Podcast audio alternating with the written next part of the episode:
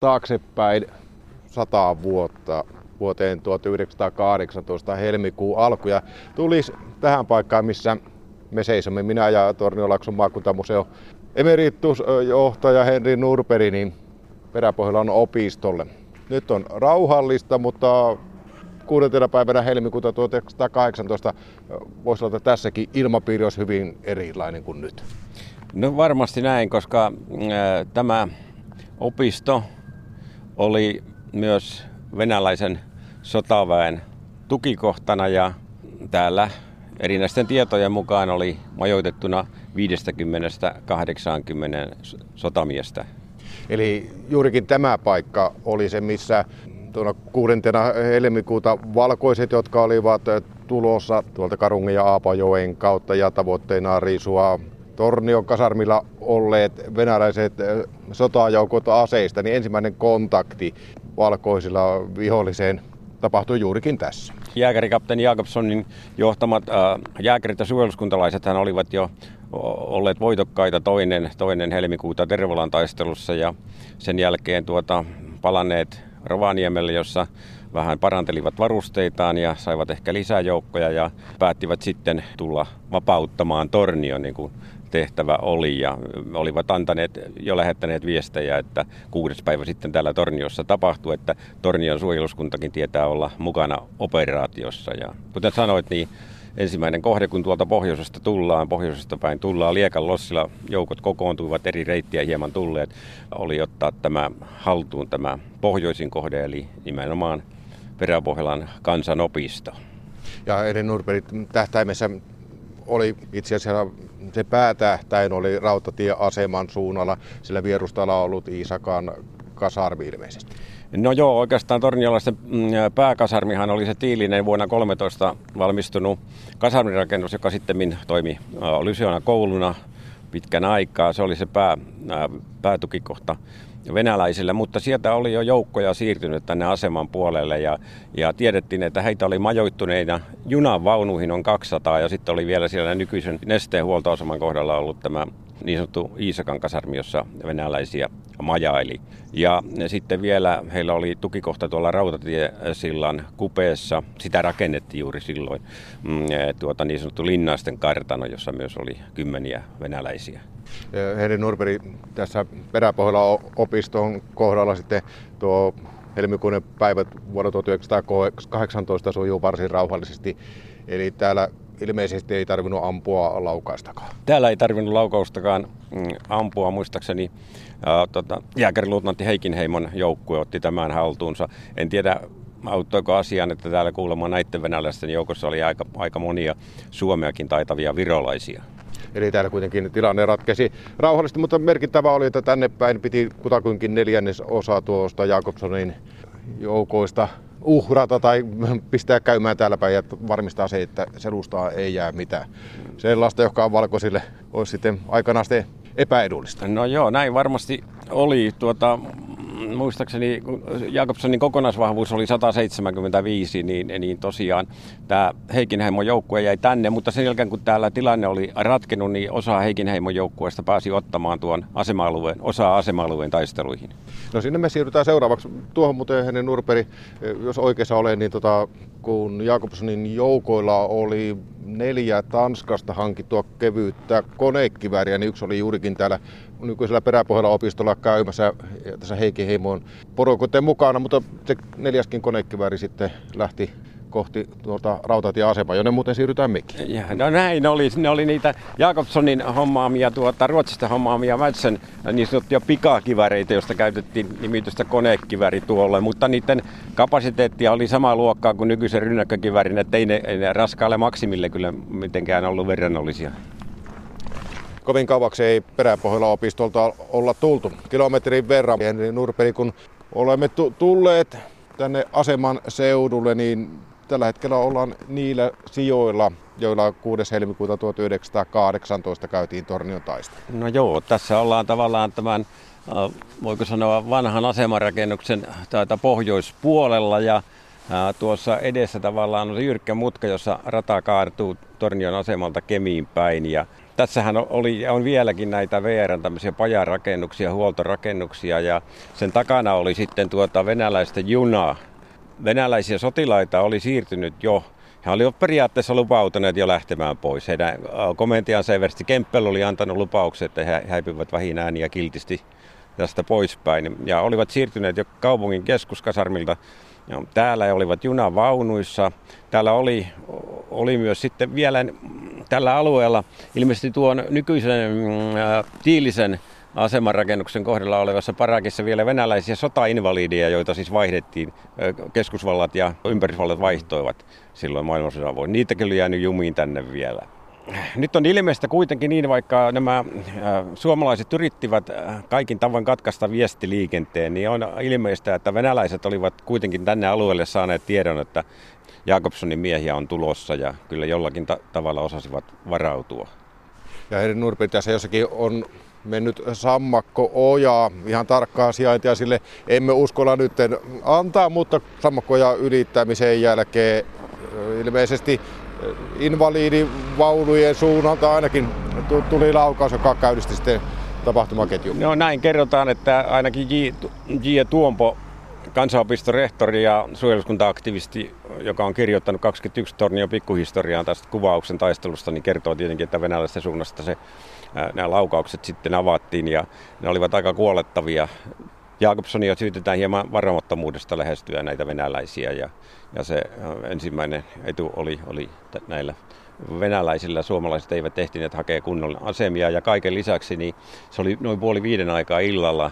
Silloin helmikuinen, helmikuun alun päivä alkoi kääntyä pahasti iltaa hämärää kohti ja täällä oli jotakin valoja. Nämä jäivät tavallaan niin kuin valoihin nämä suomalaiset ilmeisesti kun on tuommoista rataa pihasta käytännössä kyse, niin ei siellä kovin paljon maastokaan suojaa tarjonnut. No näin on, näin on, että ainoa etu sitten oli, että Tuopon mukaan niin venäläisten konekivärejä oli onnistuttu sabotoimaan, eli suomalaisilla sittenkin oli konetulivoima, vaikka ne olivatkin vaatimattomia tanskalaisia pikakiväreitä, mutta yhtä kaikki ne ilmeisesti kuitenkin aika paljon ratkaisivat taistelun suomalaisten eduksi sitten nämä konetuliaseet. Tuossa Tordion taistelussa jääkärit, jotka toivat näihin suomalaisjoukkoihin, voisiko sanoa sotataitoa, sotaa osaamista, niin kärsivät kaksi tappiota. Eli, Kolmaskin ainakin haavoittuminen oli joukkojen johtajilla ja, ja päälliköllä. Joo, eli ilmeisesti jääkäriluutnantiksi uskoltaa nimittää Tauno Juvosta.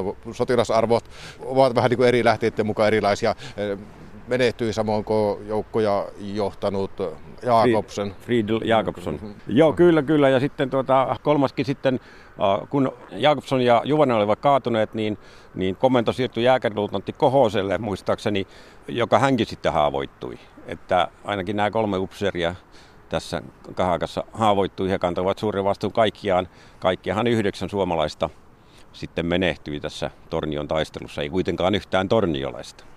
Niin, torniolaisten esimerkiksi punaisten, jotka tähän tietenkin liittyy suureen kuvaan, niin tuolla työväentalolla oli jonkun tiedon mukaan parikin sata punaista kokoontunut, mutta he pysyttelivät tämän kahakan ulkopuolella osin. Siitäkin syystä, että ei tainnut kovin kummosesti aseistusta löytyä.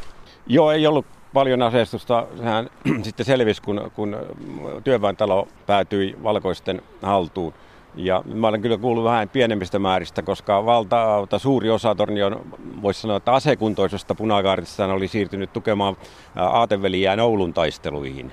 Ja täällä oli vähän sitten semmoista toisarvoisempaa väkeä, jolla ei niin, ehkä kenties ollut niin suuri palokaan asian puolesta. Että Jakobson oli antanut Tornion suojeluskunnalle jo tehtävän. Hän oli lähettänyt viestin sitten tuolta pohjoisesta päin käsin Tornioon ja määrännyt Tornion suojeluskunnan kunnalle tehtävät. Ja Tornion suojeluskunnan tehtävä nyt ei ollutkaan oikeastaan osallistua aktiivisesti tähän taisteluun, vaan toimia reservinä ja tosiaan internoida ne Tornion kaupunkisaarella olevat punaiset, sulkea ne työväentaloon ja sitten toisaalta siellä vielä Tornion tiilikasarmilla olleet venäläiset sulkea sinne ja Tämä tehtävän Tornion hoiti ja siellä ei ammuttu laukaustakaan. Ja tähän Jakobsonin päätökseen ilmeisesti vaikutti se, että tämä joukko, joka tänne tuli pohjoisen kautta, niin oli sanotaanko että ytimeltä sitä samaa, joka oli tulikasteessa saanut muutama päivä aikaisemmin Tervalan taistelussa. Niin. Ja oli sillä lailla harvinaisen kokenutta, voisi sanoa, tuon aikaiseksi suomalaisiksi valkoisten joukoksi. No varmasti voi. Sitä sotataitoa nyt ei, ei, ei paljon tietenkään ollut, koska Suomessahan oli jo 1901kin oma sotaväki lakkautettu ja ja, mutta tietysti sitä on, meillähän oli nyt tämä surullinen kehitys, jossa on näitä kummankin osapuolen ää, niin sanottuja suojeluskaarteja oli alettu perustaa jo silloin 1905 suurlakon aikana ja, ja sitten tietysti enemmässä määrin sitten marraskuussa 1917, että jonkinmoista harjoitustoimintaa oli ja muun muassa sitten VPK-toiminnan nimissä ainakin harjoiteltiin. Tuommoinen perinteinen sotilaskoulutus puuttui itse asiassa sodassa lähestullut koko joukolta. Tietenkin jääkärit sitten toista ja kouluttivat sitten valkoisten puolella erityisesti joukkoja. Niin on, joo. Kyllähän tietenkin se sona, tota, johto, johtotehtävissä toimiminen oli ja ää, tuota, oli toki jonkin verran venäläisiä oli, oli punaisten puolella, mutta sitten Suomen puolella ää, tuli vielä ruotsalaisia vapaaehtoisia. Heitä ei lukumääräisesti nyt aivan hirveästi ollut, mutta se oli korkeasti koulutettu aineesta ja muun muassa tykistö, valkoisten tykistön johto oli paljon ruotsalaisten käsissä. Mutta Henri Nurperi, mulla on tässä oikeastaan taistelujen alkupisteessä. Meidän pitää kuitenkin vielä siirtyä tuohon asemarakennuksen kohdalle. Siellä on varmaankin oikein sopiva paikka lopettaa tämä taisto. No voisiko Henri Nurperi sanoa, että tämän päivän osalta meillä on taistelut taisteltu ja osin muisteltukin, mutta muistamisesta sen verran, että nyt ollaan siirrytty tähän Tiilisen asemarakennuksen läheisyyteen ja vuonna 1918 tuota rakennusta ei ollut, mutta tämä Vanhempi puinen on. Se on silloin, kun rautatie on tullut Tornio sen jälkeen rakennettu. Rautatie tuli Tornio 1903. Ja sitten kun katsoo tuon puisen aseman rakennuksen eteen, niin näkee, että menneet polvet on Tornion vuoden 1918 taistelua halunneet myös muistaa ihan muistomerkillä. Joo, tuossa on tuommoinen arkkitehti Paavo Riihimään suunnittelema komea graniittinen pysti. Pysti, tuommoista voiko sanoa funkkista, sitä melkeinpä valhalla henkiä tulee mieleen. Sen, meillä on muistomerkki toimikunta, jonka puheenjohtajana muistaakseni oli silloinen kaupunginjohtaja Mantere, sai, sai tuota, pystyä vuonna 1938.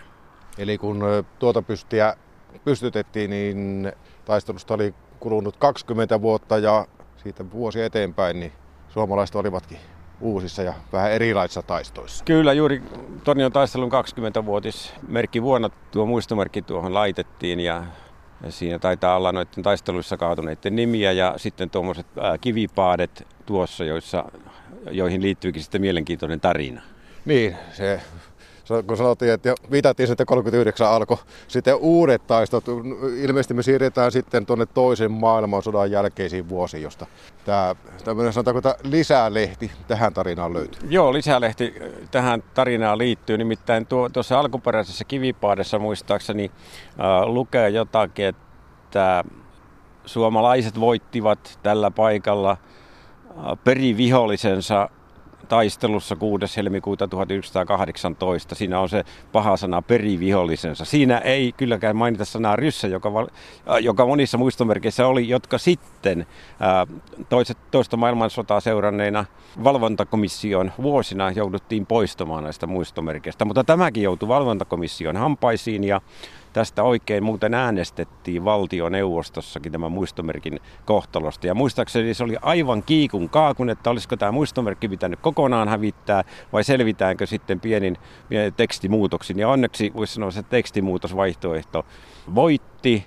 ja mm, Tornion kaupunkihan suoritti tuon operatiivisen työn ja se kaivettiin se vanha, vanha perivihollispaasi tuonne, tuonne kukkapenkkiin ja tilalle laitettiin samanmoinen, jossa vaan lukee yksinkertaisesti Tornion taistelu 6. helmikuuta 1918. Se riitti sitten sillä kertaa. Mutta jos mä saan tämän epilogin viedä loppuun, niin niin tuota, torniolainen mm, lehtori Pentti Ponkala kumppaneineen sitten muisti, muisti tämän episodin ja kun Neuvostoliitto sitten, sitten romahti silloisessa muodossaan, niin hän, hän keksi sitten kaivaa tuon vanhan kukkapenkkiin upotetun kivipaaden esiin ja siinä oleva teksti sitten kunnostettiin ja kullattiin ja nyt tuossa muistomerkin juurella seisoo nämä kummakin versiot kertovan tästä myös paitsi Tornion taistelusta myös maamme poliittisesta historiasta.